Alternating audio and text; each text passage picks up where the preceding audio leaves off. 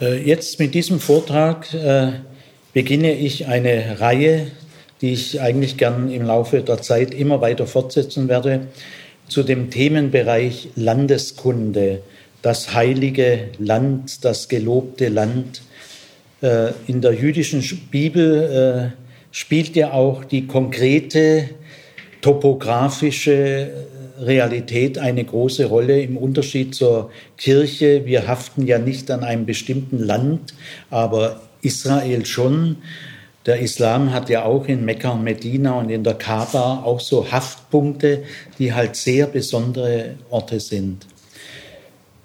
Ja, äh, also dieses Gebiet Landeskunde, das ich bei uns an der PH hatte und das mit vielen Studienreisen in, nach Israel, Palästina, Syrien, Jordanien, Ägypten verbunden war, ist also schon ein wichtiges Gebiet. Also ich versuche das jetzt so vorzutragen, Basisinformationen für interessierte Laien. Äh, wenn ihr später mal Studienreisen nach Israel vielleicht macht oder Palästina, dann werden euch diese Informationen sind eine ganz gute Vorbereitung. Theologisch kann man sagen, gerade in der Landeskunde merkt man, dass es um materielle Grundbedingungen geht, um Geografie, Klima, Topographie und so weiter. Also Jesus lebte nicht hinter den sieben Bergen bei den sieben Zwergen, äh, sondern er lebte in einem ganz bestimmten Gebiet äh, unserer Erde. Äh, und diese Heimat zeigt auch den Realitätscharakter des Evangeliums. Bei dem Evangelium handelt es sich nicht um ein Märchen. Gut, ich will als ganz, das Thema des jetzigen Vortrags heißt Galiläa der Lebensraum Jesu. Äh, dazu will ich jetzt heute zwei Vorträge halten. Äh, natürlich äh, habe ich auch Vorträge über Jerusalem, über Judäa, mehr sogar. Also das könnte sich bei Gelegenheit dann alles mal anschließen, so dass die Landeskunde auch eine ganze Latte an Vorträgen hat. Ich will im Blick auf ganz Palästina äh, einen kurzen, aber sehr grundlegenden Vorspann machen und dann aber mich gleich auf Galiläa konzentrieren, weil Jesus ja dort äh, aufgewachsen ist und auch dort gewirkt hat, bis auf seine Reisen nach Jerusalem und die letzte Woche äh, in Jerusalem war er ein Galiläer. Gell? Also jetzt mal äh, ganz grundlegend, äh, ich spreche von Palästina, weil das äh, geografisch gesehen der neutrale Name ist. Es gibt auch eine Wissenschaft, die heißt Palästina-Wissenschaft.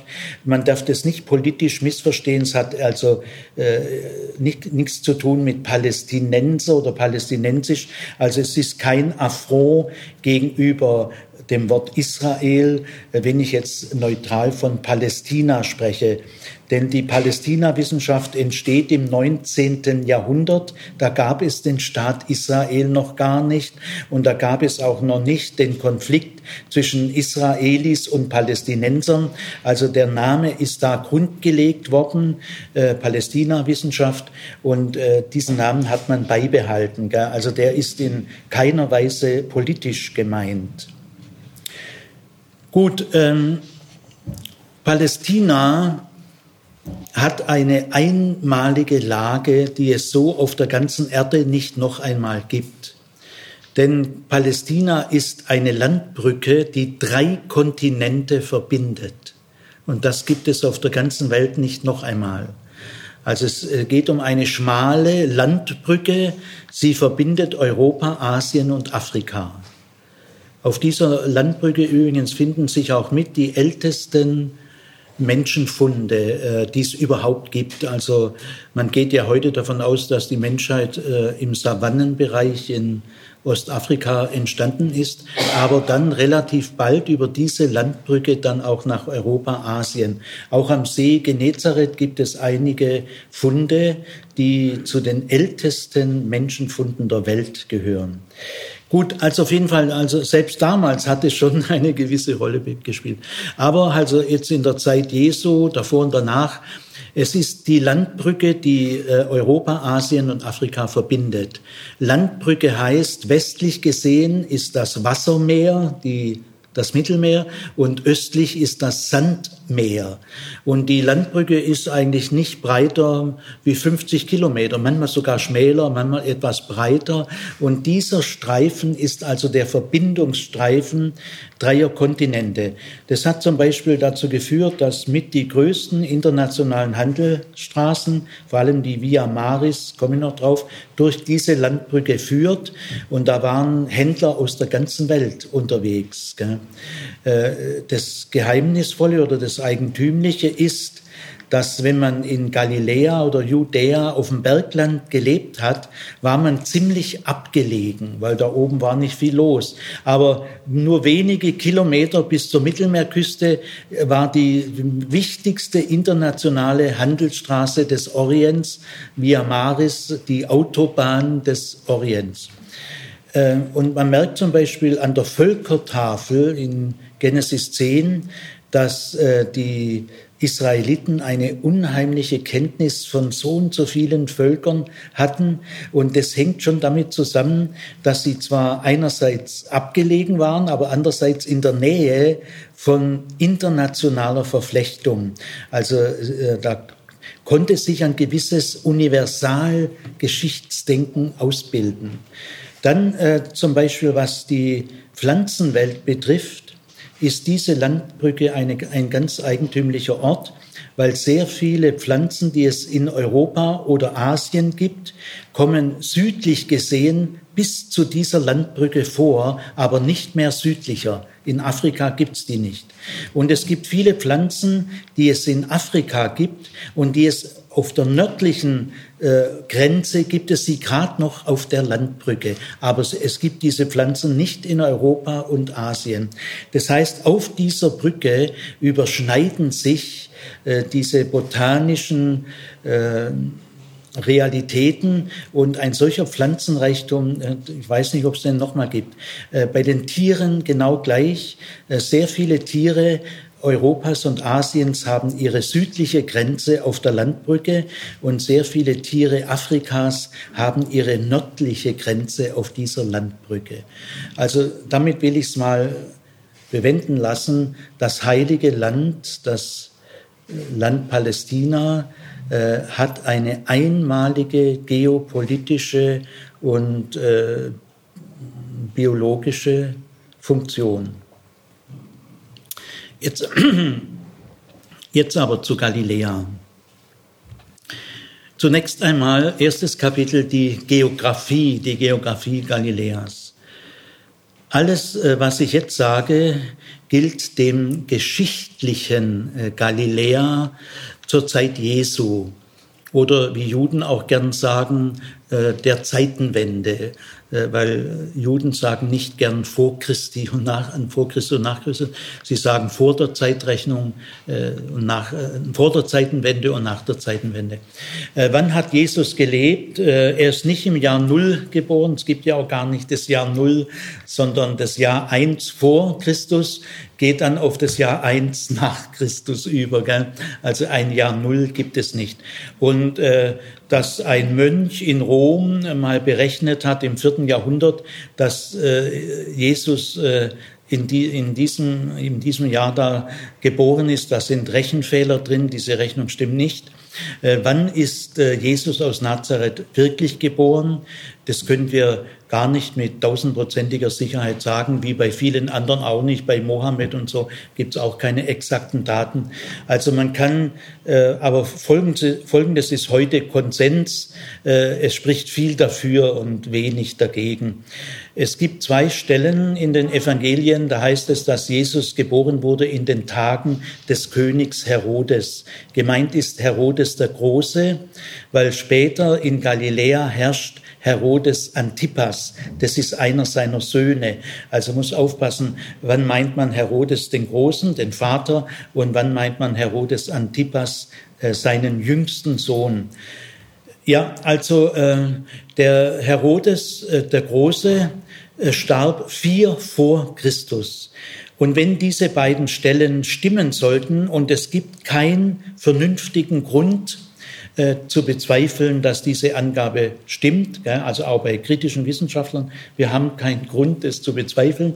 Es steht auch in zwei unabhängigen Quellen im äh, Matthäusevangelium und im Lukasevangelium, äh, dann muss Jesus ja spätestens im Jahr vier vor geboren worden sein. Und dann gibt es noch eine andere Grenze, äh, dieser Stern von Bethlehem. Äh, es gab damals ein ganz extrem seltenes astronomisches Ereignis, eine Sensation, die auch in Rom und in allen Metropolen schon seit Jahren äh, hat man darauf zugewartet, weil man konnte äh, mathematisch, die babylonische Mathematik war auf einer Höhe, die man in Europa erst um 1800 wieder erreichte. Und man konnte also die Bahnen äh, der Planeten äh, auch vorausberechnen und so. Also das war ein, ein dreifache äh, Konjunktion von Jupiter und Saturn. Ich gehe mal nicht drauf ein. Dieses spricht vieles dafür, dass der Stern von Bethlehem diese Sensation meint, die damals von überragender Bedeutung war. Sie kommt nur alle paar tausend Jahre vor.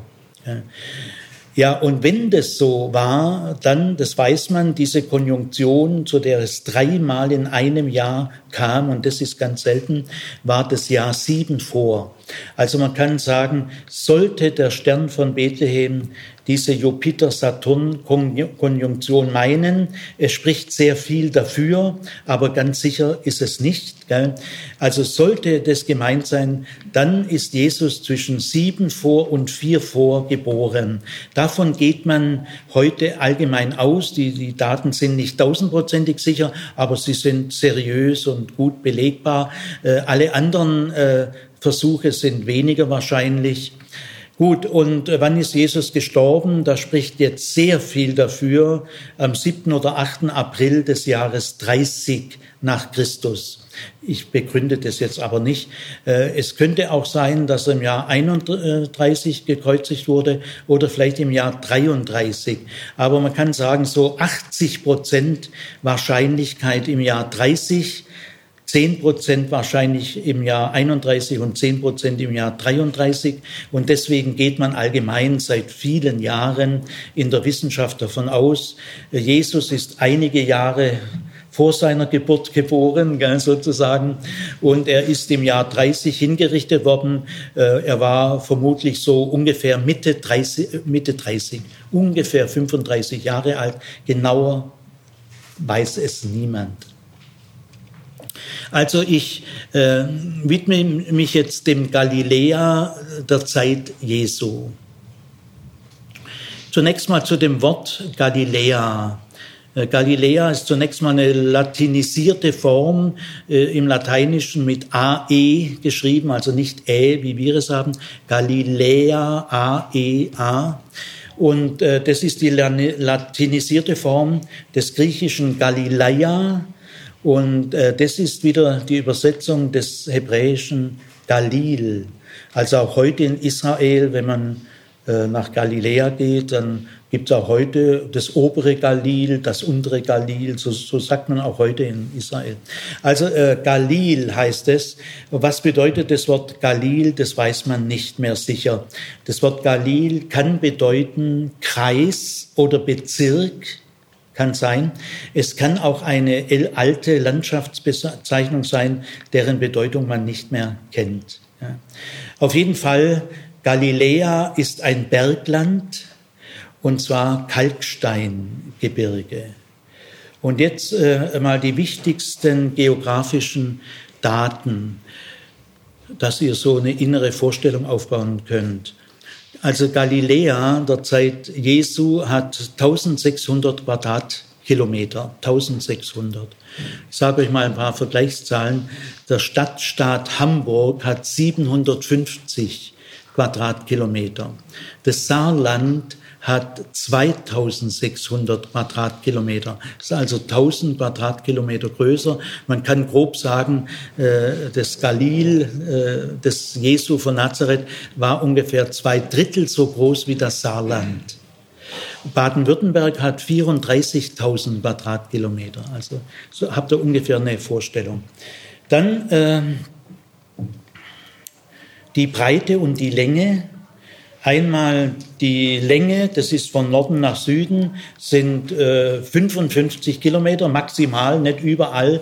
Äh, also die maximale Länge ist 55 Kilometer, die maximale Breite ist 40 Kilometer. Also äh, Galiläa hat so eine Längsausrichtung. Äh, dann ähm, wie viel Einwohner? Ja, das sind natürlich nur Schätzungen. Zur Zeit Jesu hatte Galiläa nach heutigen Schätzungen zwischen 200 und 300.000 Einwohner. Äh, Palästina insgesamt, also mit äh, Samaria und Judäa, hatte eine Million bis ein, ein Viertel Millionen. Das ist heute die Schätzung. Äh, die, wird, die wird schon relativ gut sein. Also exakte ja, exakte Zahlen gibt es nicht. Dann noch die, äh, wie viel Menschen pro Quadratkilometer?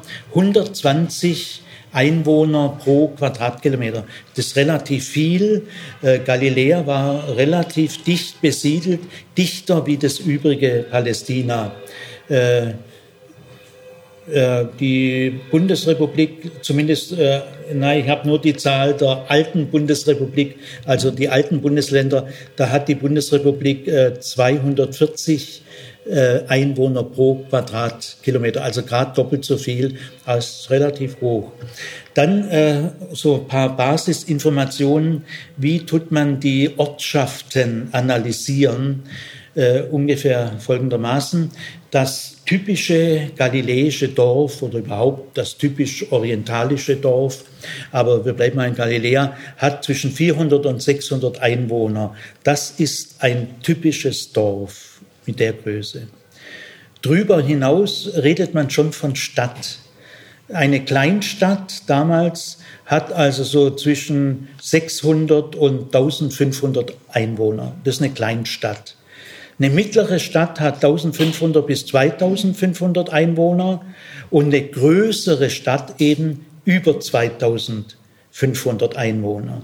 Von Großstadt spricht man in der Landeskunde ab 10.000 Einwohner. Ist es eine Großstadt? Äh, Galiläa zur Zeit Jesu hatte drei Großstädte. Ich werde auf alle drei kommen. Äh, Sephoris, vermutlich 15.000 bis 20.000 Einwohner.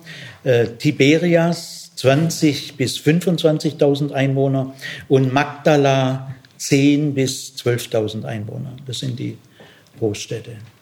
Dann äh, ist geografisch noch so äh, Grundlagen äh. Galiläa war in allen Richtungen durch natürliche Grenzen abgegrenzt von der Umgebung. Im Norden grenzt äh, Galiläa ab durch ein tief eingeschnittenes Leontestal zum Libanon. Sehr tiefes Tal, obwohl Galiläa geologisch zum Libanon gehört. Aber das Leontestal ist eben eine natürliche Grenze. Im Osten ist es der Jordangraben, im Süden von Galiläa ist es die, die Jezreel, Jezreel-Ebene im Süden. Und im Westen ist es eine Bergkette, die dann abfällt zum Mittelmeer. Man sieht von Galiläa aus das Mittelmeer nicht. Galiläa hat auch keinen Kontakt zur Küste, zur Mittelmeerküste.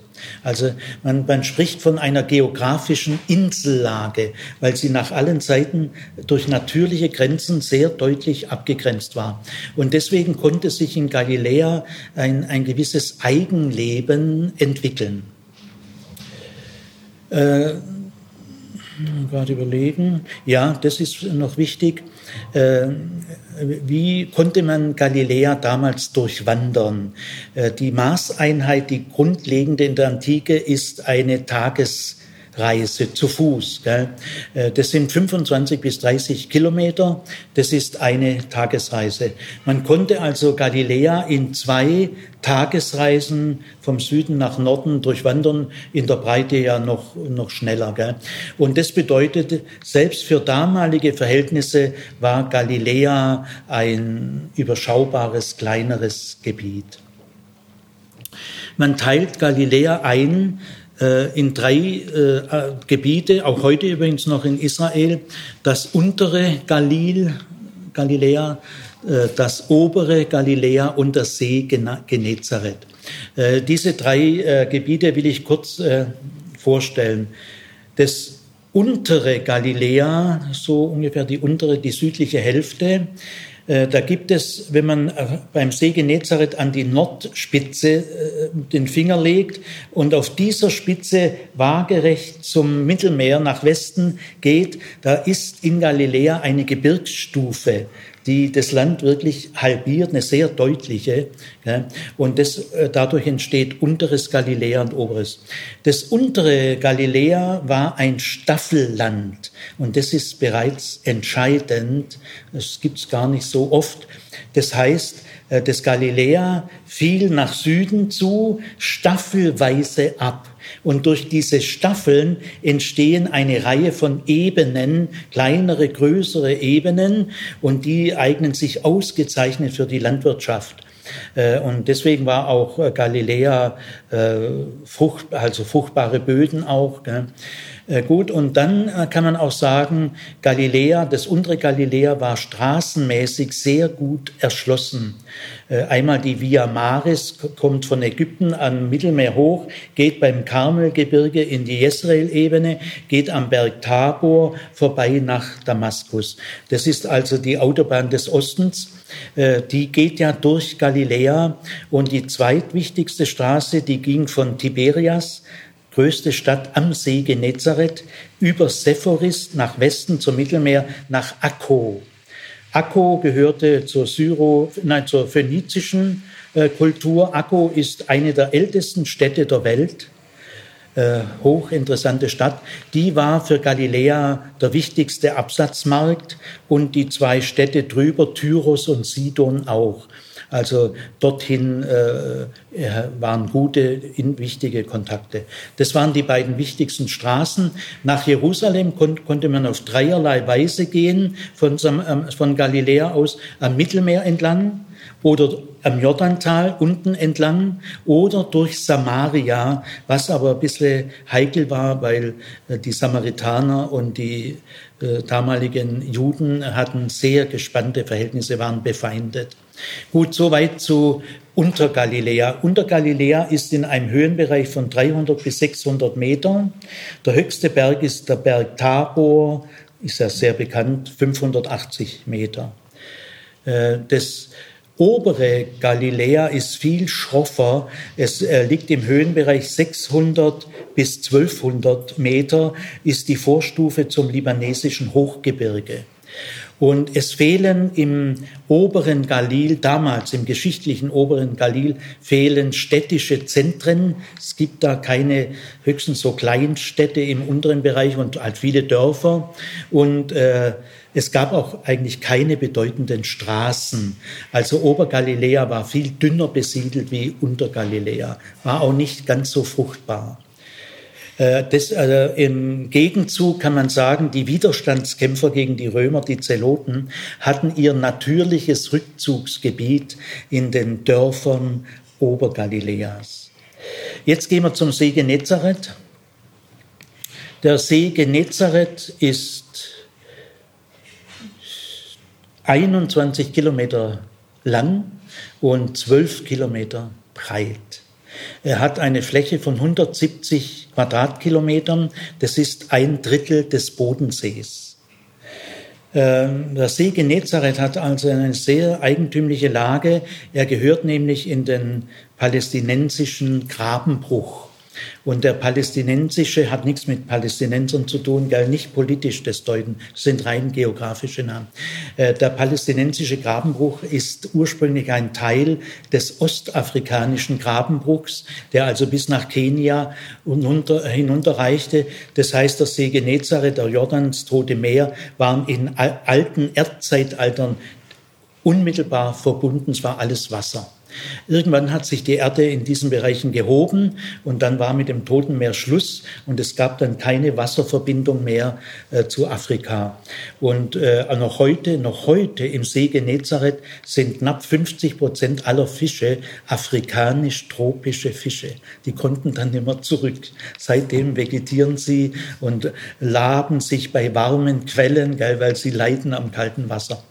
Gut, der See Genezareth ist also ein Kastental, äh, ein Einbruchgraben, hat also nicht so sanfte Hügel, sondern da ist irgendwas abgesackt, sind relativ äh, steile Abhänge. Im Westen und im Osten ist es so ein Kastental, da gibt's auch gar nicht viel Strand äh, weil die, der Einbruchgraben, der geht relativ dicht an den See ran, während im Norden und im Süden, da gibt es Lagunen, flache Ufer.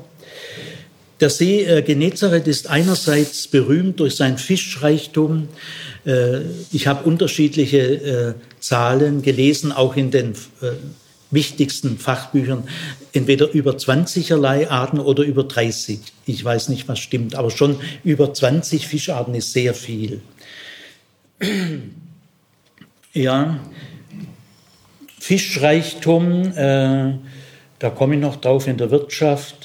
Ja, vielleicht äh, bei der Stelle ähm, ein paar Hinweise auch zu heute. Gell? Der See Genezareth äh, liegt ja unter dem Meeresspiegel. Also der jordanische Grabenbruch oder der palästinensische Grabenbruch ist der tiefste Graben der Erde. Äh, also der See Genezareth ist der tiefst gelegene Süßwassersee der Erde. Er liegt äh, in heutiger Zeit 208 äh, Meter unter dem Meeresspiegel. Das hat man erst im 19. Jahrhundert festgestellt. Das hat man damals ja nicht feststellen können. Und äh, äh, damals lag er 210 Meter unter dem Meeresspiegel. Also der heutige, die heutige Seefläche ist zwei Meter höher wie zur Zeit Jesu. Ich lasse mal die Einzelbegründung weg, das würde zu weit führen. Gut, und dieser See ist für den heutigen Staat Israel absolut lebensnotwendig, denn er ist das wichtigste Wasserreservoir. 25 Prozent des Wasserverbrauchs deckt der heutige Staat Israel aus dem See Genezareth. Man hat da schon 1936 ging das los und dann in den 60er Jahren ein weit verzweigtes Röhrensystem entwickelt. Pumpt, es gibt da so Pumpstationen, äh, die pumpen das Wasser bis in den Süden, in, in, in den Negev. Und wenn der Wasserspiegel sehr sinkt, dann äh, kann das ein politisches, eine Krise auslösen. Gell? Und es ist dann sofort Balkenüberschrift in den großen Israelit israelischen Tageszeitungen. Äh, es gibt eine Wasserverwaltung am, heute am See Genezareth und die hat eine Deadline, eine rote Linie festgelegt. Äh, wenn der Wasserspiegel auf minus 214 Meter sinkt, darf kein Wasser mehr entnommen werden. Im Jahr 86 äh, ist der Wasserspiegel zum ersten Mal äh, sehr stark gesunken nach drei regenarmen Jahren. Und da hat man dann zum ersten Mal so Hafenanlagen entdeckt und auch ein Boot, das einzige Boot, das äh, man sehr gut erhalten gefunden hat, 1986.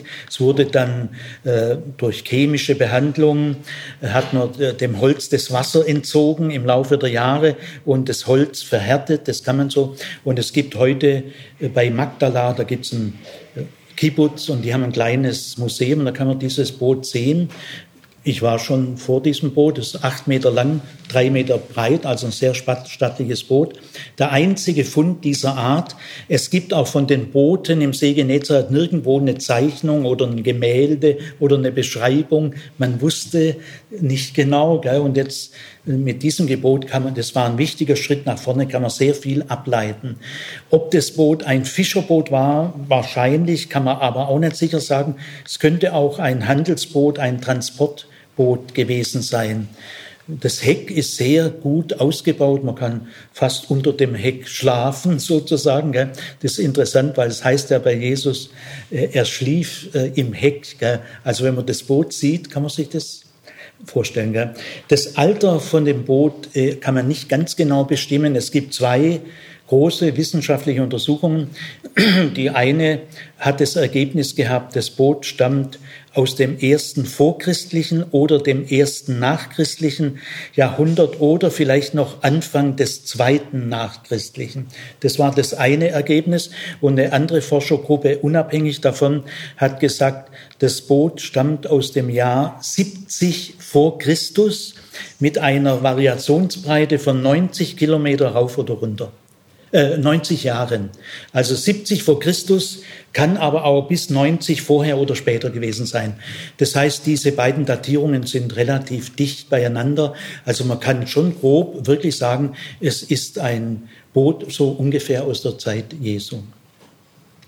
Dann ist vielleicht noch für euch auch wichtig, es gibt heute am See Genezareth nur eine einzige Stadt, das ist die Stadt Tiberias. Die werde ich euch noch, je nachdem wie weit die kommen, noch genauer vorstellen. Und der Staat Israel hat verboten, dass man am Ufergelände des äh, See Genezareth irgendwie baut. Man darf keine Hotels bauen, keine Villen, ist streng verboten. Äh, der See sollte in seinem natürlichen Bestand erhalten bleiben und die Seeufer sollten der Weltöffentlichkeit Christen, Juden und Muslimen offen zugänglich sein. Man hat nur erlaubt an einer Stelle, da war ich selber, glaube, gibt noch eine zweite Stelle, so kleine Feriendörfer, nur flach einstöckige Bungalows. In einem dieser Feriendörfer habe ich mal zeitlang gewohnt, die schmiegen sich ganz unauffällig in die Landschaft. Gut, also so weit jetzt äh, mal ganz kurz überlegen, ob ich was Wichtiges vergessen habe. Ja, also zum Beispiel der Fischreichtum. Man, äh, man fängt im Jahr heute zwischen 200 und 300 Tonnen Fisch pro Jahr. Äh, die beste Fangzeit ist in der Nacht. Äh, ganz besonders gut, in, wenn der Vollmond ist, also ein bisschen äh, erleuchtete Nacht. Und die mit die besten Fanggebiete sind dort, wo warme Quellen in den See fließen. Das gibt es bei Tiberias, gibt es warme Quellen, die, die, das lockt die Fische an. Und auch bei Tapka, ich werde es noch erklären, gibt es auch drei warme Quellen. Und die Deadline, also es darf, der See darf nicht unter 214 Meter sinken, hat auch folgenden Grund.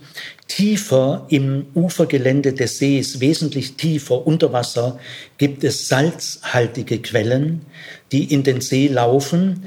Und wenn der Wasserdruck nachlässt, dann äh, äh, strömt mehr Salzwasser aus den Quellen in den See und das Salzwasser verbreitet sich auch stärker und dann kann im schlimmsten Fall der See kippen und er wird Salzwassersee und das wäre eine Katastrophe. Also man muss durch eine gewisse Höhe auch diese Salzquellen durch den Wasserdruck bändigen und dann geben die nur sehr wenig Salzwasser ab. So, jetzt äh, zweitens das Klima. Galil, Galiläa, gehört zur mediterranen Klimazone. Aber, sagen wir mal, Spanien gehört auch zur mediterranen, Frankreich auch, Italien auch, Griechenland auch, die Türkei auch, gell? die gehören auch zur mediterranen Klimazone. Aber äh, Palästina gehört zur mediterranen Klimazone mit dominantem subtropischen Klima. Und das ist bei Spanien, Frankreich, Italien, Griechenland, Türkei nicht der Fall. In Ägypten auch. Also mit äh, mediterrane Zone mit dominant, mit dominierenden subtropischen Klima. Was heißt das? Eine der wichtigsten Kennzeichen des subtropischen Klima ist, dass es dort keine vier Jahreszeiten gibt, sondern nur zwei. In den Subtropen gibt es nur zwei Jahreszeiten, nämlich einen regenreichen Winter, das ist die Regenzeit, und einen regenlosen Sommer. Äh, in den Monaten Juni, Juli, August, September regnet es in Galiläa keinen Tropfen. Seit 10.000 Jahren keinen Tropfen. Äh, Mai ist so ein bisschen die Scheidelinie, die Regenzeit, also beginnt mit dem Frühregen äh, Ende Oktober. Ich habe, ich war ja oft in Israel und habe auch israelische Leute gefragt. Also sagen wir mal vor dem 15. Oktober regnet es nicht. Äh, manchmal kann es am 18. schon mal regnen, am 20. und 25. geht's los. Dann beginnt, geht die Regenzeit. Hauptregenzeit ist Januar und Februar. Der Niederschlag in subtropischen Klima geht nicht über das ganze Jahr wie bei uns, sondern nur in der Regenzeit. Und die Hauptniederschläge sind innerhalb von 40 Tagen im Januar-Februar-Bereich. Und äh, das ist nicht so ein sanfter Landregen, wie wir ihn kennen, sondern das sind gewaltige Wassergüsse. Gell, da geht was runter. Und der, dieser Kalkboden kann äh, diese Wassermassen gar nicht aufnehmen. Und dann werden diese Trockentäler, man nennt sie Waddis, das sind intermittierende Gewässer. Sie sind im Sommer trocken, aber im Winter, äh, es passiert fast jeden Winter, dass Menschen zu Tode kommen, ertrinken oder erschlagen werden, weil die führen auch Geröll mit sich. Also die Waddis äh, können im Winter zu reißenden Bächen werden. Gell? Und äh, obwohl also das Klima im Galiläa sehr mild ist, sanft. Gell? Äh, es hat auch nicht diese harten Unterschiede von Tag und Nacht wie in der Steppe und in der Wüste. Äh, es gibt in Galiläa keine Steppe und keine Wüste. Und äh, da sind die Unterschiede zwischen Tag und Nacht. Übernachtet mal in der Wüste, habe ich schon oft gemacht. Da müsst ihr euch aber warm anziehen. Gell? Mein äh, Professor in Tübingen, der Israel-Kenner war, der hat gesagt, die Wüste ist ein Gebiet, wo es kalt ist, es sei denn, es scheint die Sonne. Gell? Er hat es also gerade mal rumgedreht, gell? weil das geht in untere Minus, äh, unter Null. Gell? Also aber in Galiläa nicht. Die durchschnittliche Jahrestemperatur im oberen Galil ist 13 bis 15 Grad, im unteren Galil 17 bis 19 Grad und in äh, Genezareth, äh, im See Genezareth 21 Grad. Ich habe jetzt doch was sehr Wichtiges vergessen. Äh, der See Genezareth ist einerseits berühmt durch seinen Fischreichtum. Die beste Fangzeit ist übrigens also nachts, ja, aber von den Monaten her Dezember bis April, weil da die Temperaturen äh, wenigstens ein bisschen niedriger sind und dann kann man den Fisch besser transportieren. In Magdala waren große Fischpögeleien, wurden die Fische eingesalzen, getrocknet und so und wurden bis nach Rom geliefert. Ein professionelles Ruderboot Ruderboot mit guten Sklaven rudert von der Mittelmeerküste nach Rom in zehn bis zwölf Tagen. Und die Kaiser in Rom haben sehr gern den Petrifisch vom See Genezareth gegessen. Der, der war also in Rom auf der Speiseplatte. Aber das andere, warum der See Genezareth berüchtigt ist, er ist sehr gefährlich. Er gehört zu den sehr gefährlichen Seen der Welt wird vielleicht noch gefährlicher geben, aber er gehört schon ziemlich weit oben hin. Und zwar aus folgendem Grund, es kann ganz schnell zu heftigen Stürmen kommen.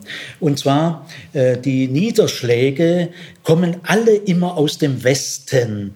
Das Mittelmeer ist die große Verdunstungspfanne was da durch die Sonne am Mittelmeer an Wasser verdunstet, das bildet dann Wolken und da sind laufend Winde in östlicher Richtung, die treiben diese Wolken auf die Küste zu und nach der Küste steigen ja die Berge an, zwingen die Wolken zu steigen, zu kondensieren und dann kommt es zum Steigungsregen. Äh, deswegen ist auch in äh, obere Galil sind größere Niederschläge wie im unteren Galil. Aber jetzt zum See Genezareth hin im Westen gibt es drei Täler, die sind ziemlich tief eingeschnitten. Und diese drei Täler, also an der Westküste des See Genezareth, äh, laufen ungefähr parallel, aber nicht genau.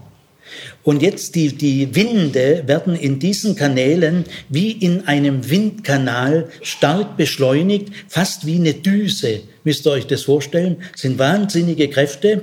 Und dann ist es so, im, im Becken des See Genezareth kann es bis zu 50 Grad sein in der Sonne. Ist nicht selten im Sommer. Und äh, heiße Luft ist viel leichter wie kalte Luft.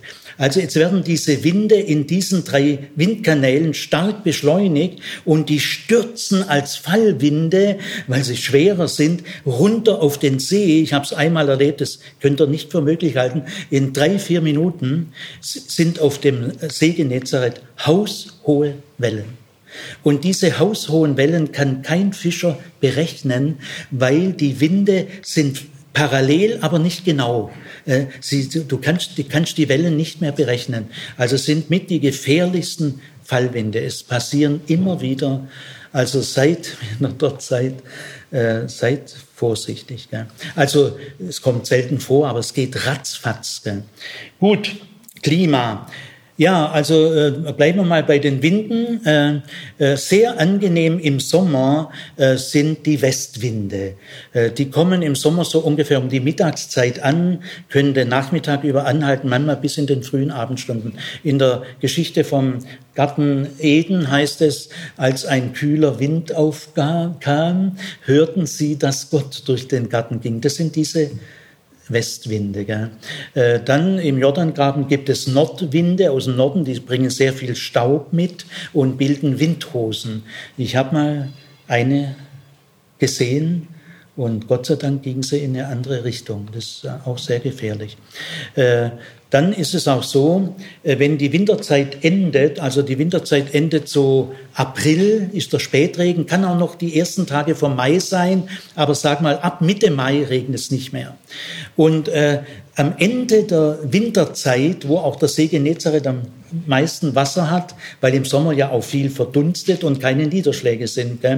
Ähm, am Ende der Weihnachts äh, Ende der Regenzeit, da ist das Land ein wunderschöner Blütenteppich. Das ist so eine Art Frühling, aber das nicht länger wie vier Wochen. So Herbst gibt es in dem Sinn gar nicht. Gell?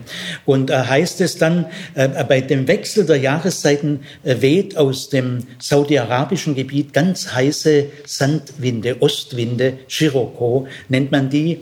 Und am Ende der Regenzeit im April kommt auch, also immer am Anfang und am Ende der Regenzeit kommen diese Scirocco-Winde, äh, auch selbst wenn die aufhören, da bleibt zwei, drei, vier äh, Tage eine richtig so schwüle Luft, die nennt man die Giftluft. Das ist also für Herzkranke ist wirklich sehr belastend.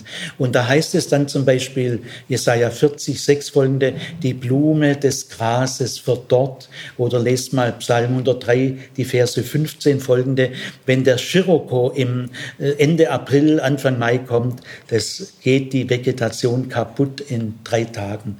Und im Sommer ist äh, ödes Braun in Braun. Ja. Jetzt gehen wir mal zur Bevölkerung. Galiläa war niemals ein rein jüdisches Land. Ich will nebenbei auch sagen, auch Israel seit König äh, David bis zur Zeit Jesu war niemals ein rein jüdisches Land. Es waren immer sehr viele andere auch da, äh, muss man wissen und die Grenzen. Es gibt im Alten Testament ganz verschiedene Grenzziehungen. Gell? Also da gibt es auch viele Klischees. Also bleiben wir aber in Galiläa. Galiläa war niemals ein rein jüdisches Land. Äh, ich will mal ganz grob durch die Geschichte springen, weil das gibt euch ein gewisses Problembewusstsein. Äh, früher war ja Galiläa Teil des Nordreiches. Nach Kaiser Salomo ist ja Israel geteilt worden in Südreich äh, bei Jerusalem, zwei Stämme und Nordreich zehn Stämme mit der Hauptstadt Samaria. Samaria ist im Jahr 720, 21 von den Assyrern erobert und zerstört worden. Und das ganze Nordreich wurde mehr oder weniger aufgelöst. Die Oberschicht wurde deportiert. Man deportiert nur immer die Elite. Wäre man ja blöd, wenn man die, die anderen sollen ja das Land bearbeiten. Gell? Also die Elite wird äh, deportiert und dann werden neue Kolonisten, Siedler, ähm, freiwillig oder Zwang äh, eingeschleust. Die haben sich dann mit den Bewohnern vermischt und verbunden. Also damit hörte das Gebiet auf, ein voll israelitisches Gebiet zu sein. Jesaja, der in dieser Zeit äh, gelebt hat, der spricht von Galiläa, dem Bezirk der Goyim. Das übersetzen manche Bibelübersetzungen der Heiden. Bitte verwendet dieses Wort nie wieder. Es ist ein typisch arrogantes christliches Wort, das andere Menschen stigmatisiert.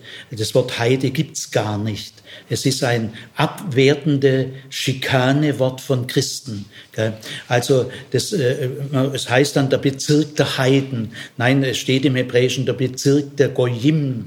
Goy ist das Volk, gemeint ist das auserwählte Volk Israel und alles andere sind die Goyim, sind die Völker.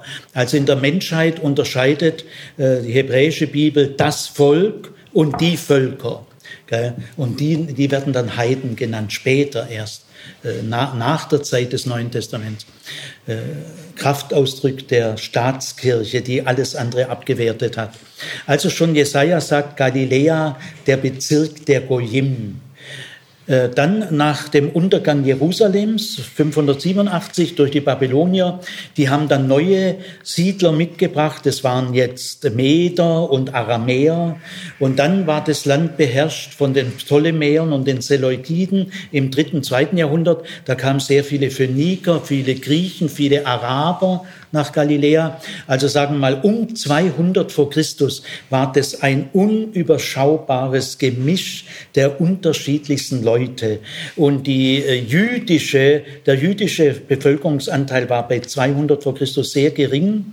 Und äh, deswegen hat bei den Makkabäern, die ja dann einen Aufstand gemacht haben, äh, der Makkabäer Hiskia, der Makkabäer, hat dann äh, die, die Juden in Galiläa nach Judäa äh, transportiert, weil die drohten da unterzugehen. Die sind dann nach äh, Judäa gegangen. Aber 104 vor Christus hat ein anderer äh, Makkabäer, der Aristobul, Aristobul hat Galiläa erobert und zwangsjudaisiert und was immer das im Einzelnen heißt, und auf das jüdische Gesetz zwangsweise festgelegt. Und er hat sehr viele Siedler, jüdische Siedler aus Judäa nach oben umgesiedelt durch Schenkungen und Versprechungen, also im Großen und Ganzen freiwillig. Und jetzt äh, ging wieder die jüdische Geschichte erst wieder los. Zur Zeit Jesu hatte Galiläa sehr wahrscheinlich eine jüdische Mehrheit, aber knapp, vielleicht 55, 60 Prozent. Aber eine sehr starke Minderheit, äh, das waren dann eben Griechen, Phönizier, Araber, Aramäer und so weiter. Äh, die beiden Großstädte Sephoris äh, und Tiberias und Mataba waren sehr hellenistisch ausgerichtet. Sephoris hatte ein Theater, Tiberias hatte ein Stadion und so weiter. Also es war eine sehr auch innerlich, nicht nur die äußere Kultur war hellenistisch, wurde auch sehr viel für die innere Verbreitung äh, getan der hellenistischen Kultur. Äh, das bedeutet also, die Juden, die in Galiläa gelebt haben, so wie Jesus aus Nazareth, die haben sehr viel Kontakt mit Nichtjuden gehabt. Das wimmelt ja da davon. Gell? Deswegen, die Galiläer selber sind sofort am Dialekt erkennbar. Die nuscheln etwas, sie verschlucken die Endsilben, sprechen die Wörter nicht äh, genau aus. Gell? In Jerusalem, dem Kernland Judäa, rümpfte man die Nase über die diesen Pöbel da in Galiläa, die nicht mal richtig reden können. Gell? Also in Galiläa war sofort am Dialekt erkennbar. Beim Pfingstwunder heißt es in Apostelgeschichte 2, Vers 7, sind das nicht alle Leute aus Galiläa? Gell? Was können die auf einmal für Sprachen? Gell? Und äh, übrigens typisch war auch die Männermode. Die Galiläer trugen langes Haar und äh, Vollbart. Aber obwohl also die Galiläer so einen etwas äh, merkwürdigen Dialekt hatten, Aramäisch hat man gesprochen übrigens, Jesus hat auch Aramäisch gesprochen, das klassische Hebräisch hat man in der Zeit gar nicht mehr gesprochen.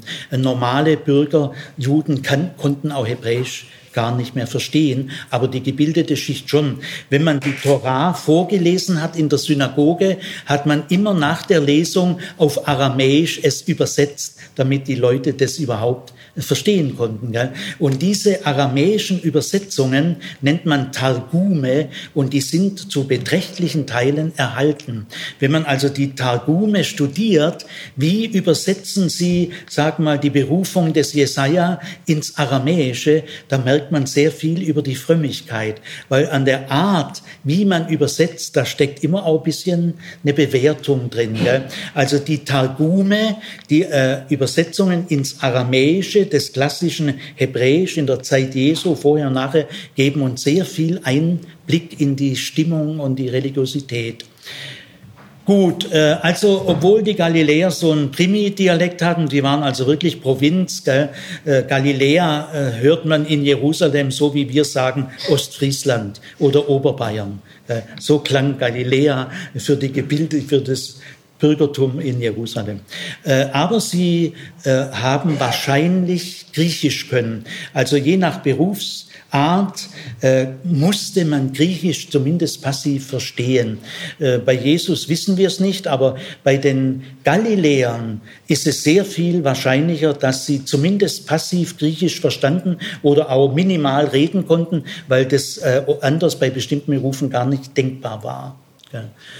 Gut, soweit zur Bevölkerung. Jetzt machen wir noch die Wirtschaft. Galiläa war ein fruchtbares Land. Es war überall kultiviert, nach allen Richtungen kultiviert. Es gibt ja im Orient drei Landschaften, äh, letztlich nur zwei. Das Kulturland, Kulturland heißt, es hat genügend Niederschläge und es ist grün gell, in verschiedener Hinsicht. Grün war das Schönste damals. Gell. Wir Deutsche oder die Schweden oder die Finnen, für die ist grün, gell, die haben ja genügend Wasser. Gell, aber im Orient ist die Farbe grün wirklich das Schönste, was es gibt. Gell. Gut, und dann die andere Landschaft ist Steppe und Wüste. So unter 300 300, 400 Millimeter pro Jahr beginnt dann die Steppe und dann die Wüste. Äh, die Wüste geht ganz unauffällig in die, die Steppe geht ganz langsam in die Wüste übrig. Also es gibt eigentlich nur zwei Landschaften. Kulturland, da ist was los, da gibt's dörfliches Leben, Musik, Abwechslung, Kultur, Grün und dann die Steppe und die Wüste. Also ähm, äh, Galiläa hatte überhaupt keine Steppe und keine Wüste. Äh, das ist schon irgendwie charakteristisch, weil, sag mal, heute in Israel ist 60, 70 Prozent des Staatsgebiets Wüste. In Jordanien ist ungefähr 70 Prozent des Staatsgebiets Wüste. In Syrien ist ungefähr 70 Prozent des Staatsgebiets Wüste. Steppe oder Wüste. Das heißt, die kultivierten Anteile sind alle deutlich unter 50 Prozent. Aber in Galiläa das, insofern war das schon ein schönes Stück Land, äh, mildes Klima, fruchtbare Böden und genügend Wasser genügend Niederschläge und genügend Quellen.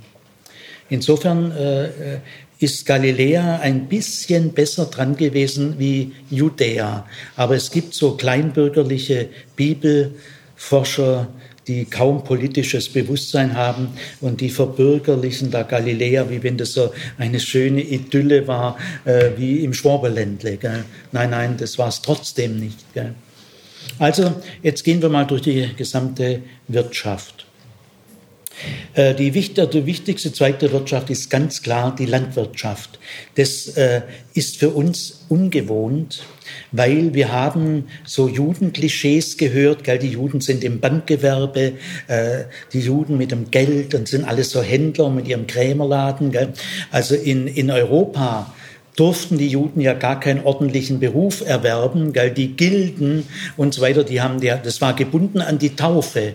Also im Mittelalter konntest du nur einen anständigen Beruf erwerben, wenn du getauft bist. Also Zigeuner und Juden und anderes Pack will man nicht. Und notgedrungen haben sich dann die Juden in die Geldwirtschaft hinein buxiert, weil da äh, waren diese Eintrittsbedingungen nicht so wie in den Handwerker- und landwirtschaftlichen Berufen. Da war kein Jude geduldet. Gell? Und so kam dann diese enge Connection äh, Jude und Geld, gell, die ja dann zu fürchterlichen Antisemitismusvorurteilen geführt hat. Äh, Kornwahrheit ist natürlich, dass viele der größten Banker, Rothschild und viele andere Juden waren. Aber jetzt vergesst es, das ist alles äh, ab dem Mittelalter. Äh, Judentum äh, in der Zeit ist ein Agrarvolk. Im Talmud, in der Mishnah äh, sind äh, die wichtigsten Kapitel alles Auskünfte über Ackerbau und Botanik. In Galiläa ging es vor allem um Ackerbau. Viehzucht gab es überhaupt nicht in Galiläa, während in Judäa Viehzucht im Vordergrund war. Schafherden, Ziegen, Woll, Wolleherstellung. In Galiläa stand im Vordergrund Getreide, äh, Weizen und Gerste, Weizen für die Ober- und Mittelschicht, Gerste für die Unterschicht. Äh, die Gerstenbrote hatten lange nicht die Qualität äh, wie wir heute, weil dieses Worfeln äh, kann äh, das Saatgut nie so reinigen, wie wir es heute industriell können. Also Weizen war ein bisschen äh, anspruchsvoller für die Oberschicht. Und wir haben ja heute vier Grundnahrungsmittel, Getreide, Mais, Reis und Kartoffeln. Das ist für uns vier Grundnahrungsmittel, die haben wir alle zur Verfügung. Von diesen vier Grundnahrungsmitteln gibt es in der Antike in Galiläa nur eins Getreide. Brot, Brotzeit, Abendbrot, kommen diese Worte her. Also da, da wurde sogar ein bisschen ausgeführt. Also es gibt einen gewissen kleinen Export nach Akko, Sid und Tir. Das äh, zweitwichtigste Gebiet ist der Olivenanbau. Äh, Galiläa war der Schwerpunkt des Olivenanbau. Oliven kommen sehr gerne an Hängen oder auf, auf einem Berg, kleineren Bergen vor. Also gerade das obere Galil war Zentrum, viele, viele berühmte Olivenhaine. Äh, Haine. Äh, Öl war ja Grundnahrungsmittel für Beleuchtung, Medikament, äh, aber auch eben zum Essen. Äh, gut, äh, dann gibt's noch Wein. Äh, Kanaan war eines der allergrößten Weingebiete. Es gibt heute eine Forschungsdiskussion. Ein Teil der Forschung sagt, Wein ist in Kanaan, auf der ganzen Welt, in Kanaan erstmals entwickelt worden. Es ist also ein Produkt der Kanaanäer. Kanaan war das Weinland Ägyptens. Also auf jeden Fall war es ein wichtiges Weinbaugebiet. Aber jetzt in Galiläa äh, war Wein gar nicht so stark. Die, die Ebenen waren alle für Getreideanbau, äh, wurde benötigt. Wein wurde an den Hängen in so terrassierter Form angeboten. Und einige große Latifundien, Großgrundbesitzer hatten Wein so im Sinne von Monokultur. Aber die meisten Kleinbauern, die meisten Menschen waren Kleinbauern, äh, die hatten nur so kleine Weingärtle, das nicht der Rede wert. Ja, äh, Feigen gab es auch noch. Das war soweit mal die Landwirtschaft, gell? also äh, Getreide, Oliven, Öl und Wein hat Galiläa ausgeführt. Gell? Dann der zweite Handelszweig war die, der Fischhandel, äh, habe ja schon äh, einiges gesagt. Der dritte, nur in See Genezareth, der, ah, mir fällt beim See Genezareth noch was ganz Wichtiges ein. Ähm, der See hat verschiedene Namen. Äh, wir sagen See Genezareth. Im Alten Testament heißt der See Yam Kinneret. Yam ist das hebräische Wort für Meer oder See. Also Yam Kinneret, äh, äh, Kinneret-See. Was ist damit gemeint? Kinneret ist ein, ein Hügel, der heißt Tel Kinneret, ist auch da bei Kapernaum gar nicht weit weg, also auch an der Nordwestküste. Und der war eine bedeutende kanaanäische Stadt. Sehr früh, schon 3000 vor Christus, Bronzezeit, war Kinneret eine wichtige kanaanäische Stadt. Zur Zeit vom Salomo hatte, hatte die eine richtige Stadtmauer. Und dann mit der Zeit hat die so an Bedeutung verloren. Und nach diesem, nach diesem Ort Kinneret äh, ist der See im Alten Testament benannt, manchmal auch später noch. So ungefähr ums Jahrhundert rum, ein bisschen vorher, ein bisschen nachher, ist der Ort äh, irgendwie zerfallen. Und um die Zeit hat man ein bisschen äh, abseits, vielleicht fünf Kilometer abseits, äh, den Ort äh, Genesa aufgebaut. Genesa ist auch der Hauptort vom Stamm Naphtali, äh, liegt auch in so einem sehr fruchtbaren Schwemmland, Genesa-Ebene. Und diese Gen Genesa oder Ginosa, aus dem entwickelt sich Gen Genes Genezareth. Also äh, das Wort äh, Kinneret war die frühere Bezeichnung. Kinneret ist ein Wort nach einer kananäischen Göttin, die so ähnlich hieß. Und später also wechselte das es wurde der Ort aufgebaut so 100 vor Christus. Äh, zur Zeit Jesu gab es Kinneret schon gar nicht mehr. Äh, Kinneret wird übrigens durch deutsche Archäologen ausgegraben auf dem Tell Kinneret, der ist ungefähr 90 Meter hoch über dem See Genezareth. Ich war schon dort. Der letzte bedeutende Ausgräber war Volkmar Fritz, Professor für biblische Archäologie. Ich habe mit ihm gesprochen. Ich weiß nicht, ob die Grabungen inzwischen abgeschlossen sind. Die, die zogen sich über viele Jahre hin. Ja, Handwerk. Das war soweit äh, die Landwirtschaft, gell? also Getreideanbau, äh, Oliven, Öl, Wein und auch Feigen, nicht ganz so wichtig. Äh, weniger wichtig war das Handwerk, also es waren viel weniger Menschen im Handwerk tätig, als es Fischer und Bauern gab. Das, das waren größere Anteile. Äh, das Handwerk war aber hoch geachtet, bis auf einige unrühmliche Handwerker, so wie Gerber oder so, die dauernd mit toten Tieren zu tun haben. Handwerk hatte im Allgemeinen einen guten Ruf. Viele Schriftgelehrte waren Handwerker. Man musste ja als Schriftgelehrter seinen Lebenserwerb selber verdienen. Äh, es gab zur Zeit Jesu ungefähr 70 verschiedene Handwerker im Nahrungsgewerbe, Genussgewerbe, Bekleidungsgewerbe, Transportgewerbe, Holzverarbeitung, Tor, Gefäße, Herstellung, Luxusgewerbe, Schreibgewerbe, was es alles gab. In Galiläa waren die wichtigsten Handwerkszweige das Baugewerbe. Jesus selber war ja ein Bauarbeiter. Ich sage immer, Jesus kam vom Bau. Äh, Technon äh, heißt nicht Zimmermann. Das Zimmermann äh, ist ein kleiner Teil davon. Technon ist einfach ein, ein Mann vom Bau. Der, der macht alles, was mit Holz und Stein zu tun hat. Das ist eine sehr weite Angabe. Gell? Dadurch, dass die zwei Großstädte äh, muss ich noch dann später sagen, äh, riesige Bauprojekte waren. Also Sephoris und Tiberias waren, waren ständig viele Bauten. Äh, Nazareth, wo Jesus aufwuchs, ist nur fünf Kilometer weg von Sephoris, eine der großen Hauptstädte. Wenn man in Nazareth den Hang hochgeht, dann kann man von dem Hügel, also wenn Jesus in Nazareth einfach den Hang hochging, das kann er in fünf Minuten machen, dann sieht er vor sich im Tal Sephoris. Sephoris ist auch mal zerstört worden um die Zeitenwende bis hier nachher. Das war sicher ein sehr erschütterndes Erlebnis des ganz jungen Jesus. Diese beiden Großstädte, Sephoris und Tiberias, werden aber nie erwähnt. Äh, äh, sie werden einfach nicht ein einziges Mal erwähnt. Das ist wahrscheinlich kein Zufall. Ja, also Bauhandwerker, das war sehr wichtig. Äh, der Josef, der Vater Jesu, war auch Bauhandwerker. In dem kleinen Bergdörfle Nazareth hatte zwei bis dreihundert Einwohner, war ein ganz kleines Kuhnest werde ich noch genauer vorstellen, kann eine Familie mit fünf, sechs, sieben Söhnen, Bauhandwerker, die finden gar nicht so viel Arbeit, also die mussten schon so nach Sephoris oder Jaffia, das war drei Kilometer entfernt, größerer Ort mit befestigter Mauer.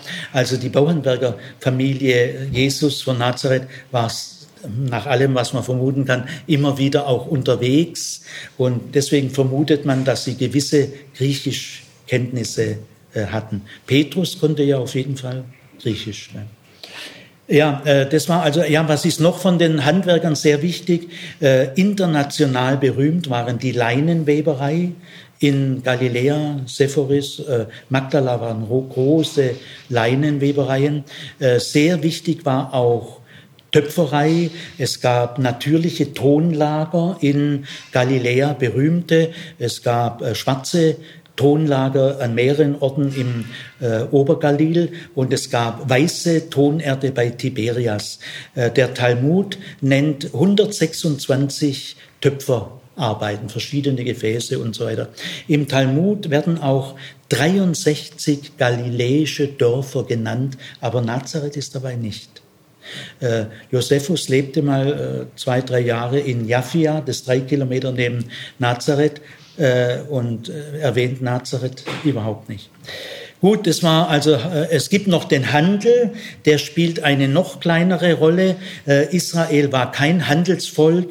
Die großen Handelsnationen waren die Syrer, die Phönizier und die Griechen, das waren die großen Handelsvölker der Antike. Israel war vom äh, Ursprung her ein Hirten- und Bauernvolk und hat sich mit Handel immer sehr schwer getan. Äh, aber es gibt einen gewissen, vor allem Binnenhandel. Die größeren Orte, also so 1500 aufwärts, hatten alle einen Markt äh, wo war der Markt? Der war immer im Stadttor, wenn es äh, Stadtmauer gab, oder vor dem Stadttor, oder es war so eine Art Marktviertel, aus dem sich später die Basare entwickelt haben.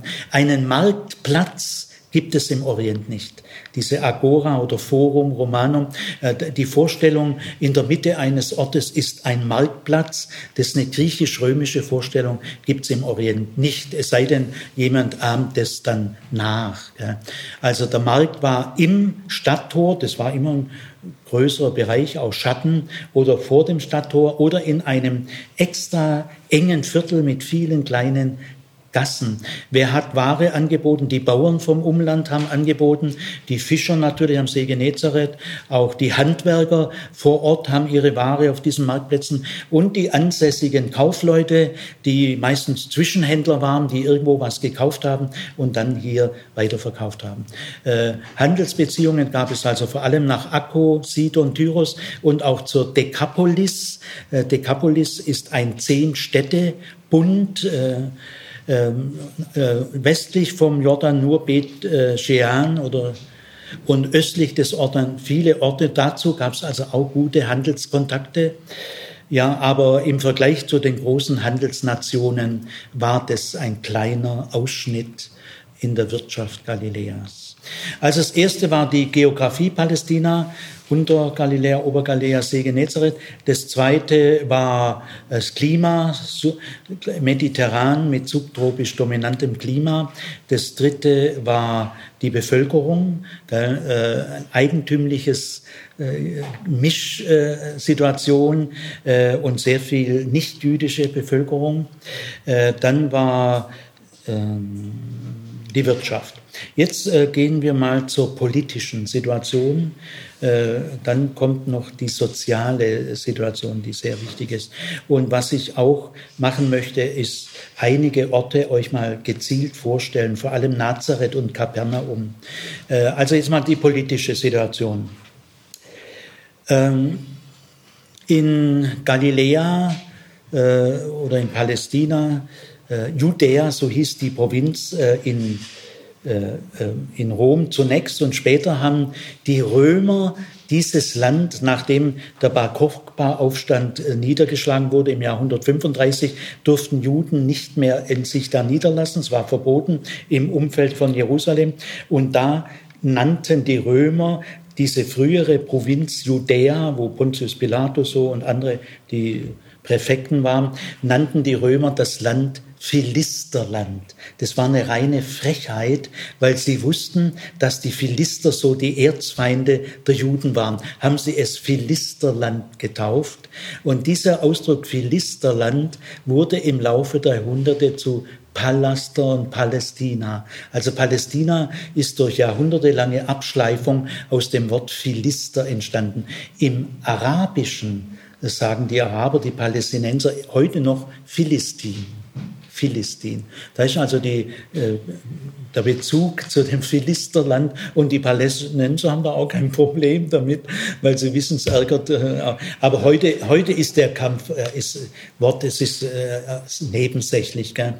Gut, also auf jeden Fall äh, die Provinz Judäa, gell, das muss ich euch jetzt äh, ein bisschen nahe bringen. Sehr wichtig ist folgende Zäsur. Im Jahre 63 vor Christus eroberten die Römer äh, Palästina. 63 vor Christus. Und äh, es war so, äh, dass äh, die Römer den Vater von Herodes äh, eingesetzt haben, so als Oberherrscher. Der ist aber dann umgebracht worden. Und der Sohn Herodes ist nach Rom gegangen, hat dort die Königswürde erhalten und wurde dann König über die Juden, obwohl Herodes selber gar kein Jude ist. Also dieser König Herodes, äh, seine erste Zeit, wo er so in der Weltöffentlichkeit tätig wurde, war vielleicht 27, 28 Jahre alt. Er wurde im Jahr 47 äh, Statthalter über Galiläa. Ganz junger Kerl, äh, da lebte sein Vater noch. Ja, und äh, in dieser Zeit begann auch gleich der römische, äh, der antirömische Widerstand durch die Zeloten. Jetzt lasse ich das mal, das kommen wir noch drauf.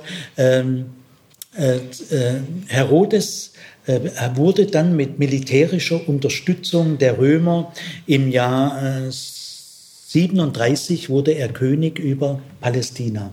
Und es ist Herodes der Große. Der war König bis vier vor Christus, haben wir ja vorhin angesprochen. Also äh, 37 bis 4, er war 33 Jahre König und die 10 Jahre Statthalter, kommt man auf 43 Jahre, aber hat er in Galiläa da so rumgefuhrwerkt. Gell? Und dieser Herodes der Große hatte drei noch lebende Söhne. Er hatte ja zwei Söhne mit äh, der Mariamne, seiner geliebtesten Frau. Herodes war mehrfach verheiratet, aber nie gleich, also er hat nie mehrere Frauen gehabt hintereinander. Seine Lieblingsfrau war Mariamne und mit der hatte er zwei Söhne, aber die Mariamne war ja eine Jüdin, sogar aus Adelsgeschlecht. Und als diese Söhne erwachsen waren, hat Herodes Angst gekriegt, weil die Söhne sind Juden. Also die Söhne einer jüdischen Mutter sind Juden. Und da hat äh, Herodes zu Recht Angst gekriegt, die würden die Juden anerkennen als Messias, als König, mich nie. Und dann hat er die beiden Söhne so im Alter von 18, 20 Jahren umbringen lassen, weil die wären seine gefährlichsten Rivalen geworden. Also da floss viel Blut. Aber jetzt zum Beispiel die zwei Söhne äh, Herodes Antipas, Herodes Philippus, das waren Söhne äh, mit der Samaritanerin Maltake. Äh, da war die Gefahr, ist nicht bestanden, dass die Juden waren. Das sind keine Juden. Also die hat er leben lassen. Und dann gab es noch einen Sohn, Archelaus, da weiß jetzt gerade die Hintergründe nicht. Und jetzt hat der Herodes ein Testament gemacht. Und er hat in seinem Testament geschrieben, dass seine drei noch lebende Söhne das Reich aufgeteilt bekommen. Der älteste Sohn von den drei war Archelaus, der hat Jerusalem, Judäa bekommen. Äh, der jüngste Sohn, aber fähigste Sohn war Herodes Antipas. Er hat Galiläa bekommen und äh, auf, auf der Ostseite vom Jordan, heutiges Jordanien oder Westbank, muss man sagen, äh, war Perea, das war sein Staatsgebiet. Und der dritte Sohn, äh, Philippus, der hat die Batanäer bekommen. Äh, im, in der Nordseite vom See Genezareth fließt der Jordan in den See Genezareth. Vom Jordan bekommt der See die meistes, das meiste Wasser, aber nur zwei Drittel. Ein Drittel bekommt der See von den Wattis, diesen äh, tief eingeschneffenen kleinen Tälern der Golanhöhen. Also die Hügel östlich vom See, das ist, sind die Golanhöhen. Und das sind viele so kleine Gebirgsbäche. Und wenn es da in der Regenzeit mal so richtig schüttet, das ist ein Drittel vom Wasser. Aber es muss richtig schütten. Wenn es nicht richtig schüttet, versackert zu viel Wasser im Boden, gell? erreicht gar nicht den See. Gut, ähm, also auf jeden Fall der Jordan war die Grenze zwischen dem Staatsgebiet von Herodes Antipas und seinem Bruder Herodes Philippus in der Batanäa. Und und Jerusalem und Judäa hat Archelaus bekommen. Jetzt, äh, und er hat in seinem Testament geschrieben, alle drei Söhne sollen den Königstitel erhalten. Dieses Testament musste aber von Augustus bestätigt werden. In der Zeit war Kaiser Augustus in, in Rom der Kaiser. Kaiser Augustus, der übrigens selber auch mal in Jerusalem war und der Herodes ganz gut kannte, Kaiser Augustus hat das Testament aber nur teilweise bestätigt. Die Aufteilung des Reiches in diese drei Teile hat er bestätigt, aber er hat den drei Söhnen den Königstitel nicht gegeben. Äh, Herodes Antipas, ist also der Landesvater Jesu, bekam den Titel Tetrarch, das heißt so viel wie Teilfürst, also wesentlich weniger wie König. Der äh, Bruder Philippus auch und der Archelaus hat sogar noch einen niederen Titel Ethnarch erhalten, ist so ziemlich der unterste Titel. Archelaus war auch irgendwie nicht der hellste, der war sehr unzuverlässig und auch kein kluger Stratege. Er hat dann sechs nach Christus wurde er abgesetzt von den Römern, also nach zehn Jahren. Und dann wurde Judäa direkte römische Provinz. Dann kam dann Pontius Pilatus und so weiter. Also nach der Absetzung des Archelaus, sechs nach Christus, wurde dieses Gebiet direkte römische Provinz, während Galiläa gehörte nicht zum römischen Reich, also dessen König war, äh, dessen äh, Tetrarch war Herodes Antipas, der zwar mit den Römern liiert war, aber es war nicht direkte Staatsgebiet des römischen Reiches. Also wenn Jesus nach Jerusalem ging, betrat er damit auch das römische Reich. Und zum Beispiel der Hohe Rat in Jerusalem, der hat in Galiläa gar nichts zu sagen. Der hat überhaupt kein Polizeirecht in Galiläa. Gut, also äh, er, die, die Aufteilung war so und jetzt äh, König äh, Herodes Antipas trat seine Herrschaft im Jahr 4 vor Christus an und er wurde im Jahr 39 abgesetzt. Das heißt, er hat auch 43 Jahre regiert, genau wie sein Vater, der von 47 Statthalter bis drei kommt man auf 43 und, und von 4 vor bis 39 kommt man auch auf 43. So kann man sich das gut merken. Also Herodes der Große und sein fähigster Sohn Antipas haben 86 Jahre da, fast neun Jahrzehnte. Und der Herodes Antipas hat die, die äh, die Bewunderung, die Freude zur hellenistischen Kultur von seinem Vater übernommen. Herodes war ja der größte Bauherr der Antike. Der größte Bauherr der Antike. Kaiser Augustus hat gesagt, äh, als er den Herodespalast in Jerusalem gesehen hat, hat er gesagt, da ist ja mein Palast in Rom nur eine Hundehütte. Und das stimmt auch. Kaiser Augustus hat sehr einfach gelebt. Er hat auf Prunk und hat er, der war ein sehr fähiger Mann. Also auf jeden Fall, äh, äh, Herr Kaiser, der König Herodes hat sich einen riesen Palast gebaut, er hat große Städte gebaut, er hat einen Ring, Festungsring gebaut und so weiter. Und das hat er alles durch Steuern aus der Bevölkerung rausgepresst. Äh, Herodes der Große, der Vater, also hat sich aber für Galiläa und Perea nicht besonders interessiert. Und da blieb also jetzt für Herodes Antipas ziemlich viel zu tun. Er hat also zunächst äh, die bisherige Hauptstadt Sephoris. Sephoris liegt mitten in Galiläa, äh, auch in der Mitte kann man sagen, zwischen Mittelmeer und See Genezareth, ziemlich in der Mitte.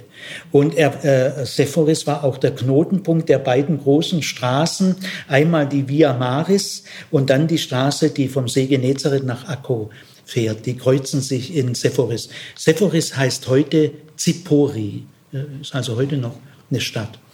Gut, und äh, diese Stadt hat er erstmal wieder aufbauen lassen, die war nämlich zerstört, das habe ich noch nicht erzählt, komme ich noch drauf. Er hat also die Stadt Sephoris ab dem Jahr drei vor oder zwei vor wieder aufbauen lassen, sehr hellenistisch äh, war auch ein Gerichtsort, das einzige Gericht in Galiläa, das die Juden anerkannt haben. Wenn es also in der Bergpredigt heißt, wenn du auf dem Weg zum Richter bist, einige dich mit ihm doch vorher. Gell? Das kann nur der Weg zum Richter in Sephoris gewesen sein. Es gab keinen anderen. Es gab in Tiberias auch ein Gericht, das haben die Juden aber nicht anerkannt. Also er hat einmal Sephoris ausbauen lassen äh, und dann im Jahr 18 hat er eine ganz neue Stadt gegründet, Tiberias. Inzwischen hieß der Kaiser in Rom Tiberius. Nachfolger von Kaiser Augustus, der regierte bis 14, also 18 war dann schon Kaiser Tiberius und zu Ehren von Kaiser Tiberius nannte er die Stadt Tiberias, die ist seit der Gründung bis heute bewohnt. Es ist Heute eine Stadt mit 30, 40.000 Einwohnern, beliebtes Ferienziel der Israelis. Also hat er diese Stadt aufbauen lassen. Äh, Antipas äh, war auch ein fähiger Typ in dieser äh, wilden Zeit und mit diesem aufsässigen Volk 40 Jahre an der Regierung zu bleiben, das können nur echte Könner. Er hat sehr geschickt manches ausgeglichen. Er wollte die Juden auch nicht unnötig provozieren. Als Pontius Pilatus mal römische Feldzeichen mit nach Jerusalem brachte, hat er gesagt, guter Mann, das kostet dich tausend Tote, äh, tu, die, tu doch die Feldzeichen wieder nach Caesarea, nicht in die heilige Stadt. Und Pontius Pilatus hat, dann beigegeben. Gell? Also er hat manchmal auf ihn besänftigend eingewirkt. Die beiden konnten sich auch nicht besonders gut verstehen. Und ähm, aber bei Tiberias, bei der Gründung, da war er jetzt wieder wirklich auch ganz schön knallhart, weil Tiberias war eine der schönsten Stellen am See, äh, unmittelbar südlich. Äh, Hamad sind, weiß, sind heiße Quellen, wo man auch sagt, dass sie heilende Kräfte haben bei Rheuma und so weiter. Also und äh, daneben war ein Gräberfeld, ein jüdischer Friedhof und man darf äh, nach jüdischem Recht niemals auf einem Friedhof eine Stadt erbauen. Das war ihm dann aber wieder egal. Er hat also Tiberias auf diesem Friedhof erbaut und deswegen hat kein Jude diese Stadt gern betreten. Es gab schon auch Juden, äh, manche hat er auch zwangsweise eingesiedelt oder mit Riesenschenkungen, Privilegien. Er hatte also Probleme gehabt, diese neue Hauptstadt zu füllen. Aber mit der Zeit ist es ihm schon gelungen. Und diese Hauptstadt war sehr prächtig, Kolonnaden, Säulenreihen an den Straßen und äh, Pferderennbahn und alles Mögliche. Also äh, ja, und Antipas äh, hatte als erste Frau äh, die Tochter des Nabatäerkönigs Aretas IV.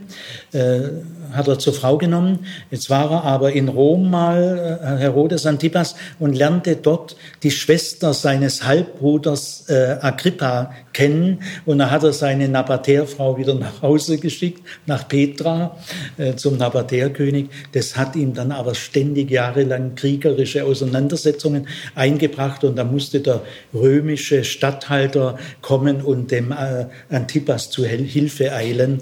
Also da hat er äh, auch ein bisschen blöd gehandelt. Im Jahr 39 ist er auf Anraten seiner damaligen Frau Herodias, die sehr äh, ehrgeizig war, die ja auch mit schuld war, dass Herr äh, Johannes der Täufer geköpft wurde.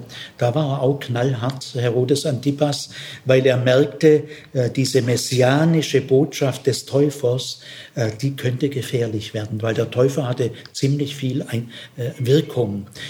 Und dieses Gefängnis Macherus liegt am Toten Meer auf der anderen Seite jordanisches Gebiet. Ähm, äh, da war der äh, Täufer gefangen und da starb er dann auch.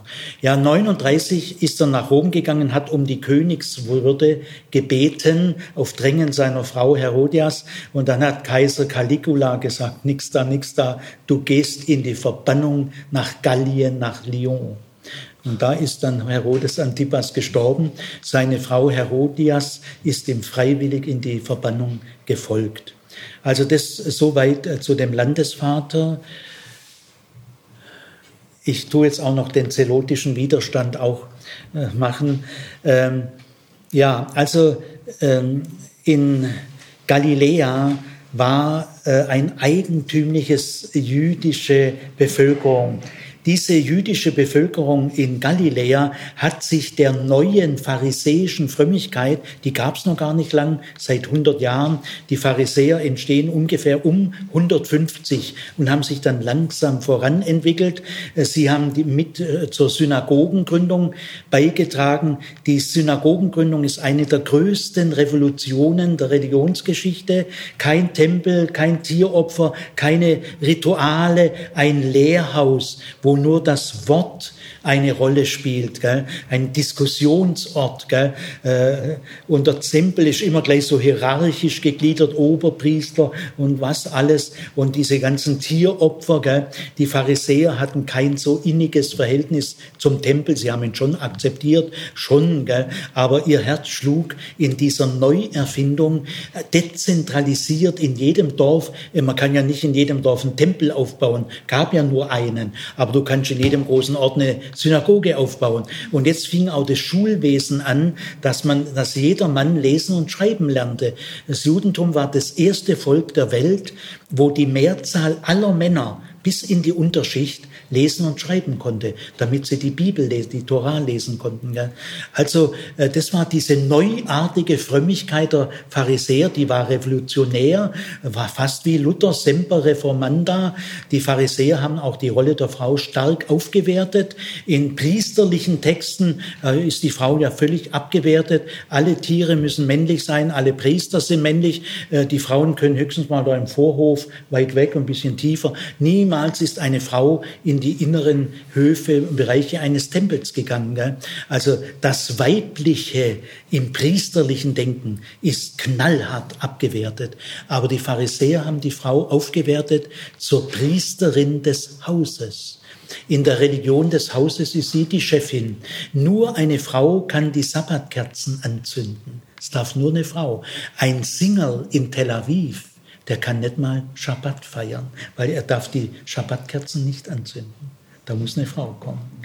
Also die, die Pharisäer haben die Stellung der Frau Stück für Stück aufgewertet und äh, im Gegensatz zu der starken Abwertung im priesterlichen Denken. Und Jesus steht religionsgeschichtlich in dieser Aufwertungsbewegung.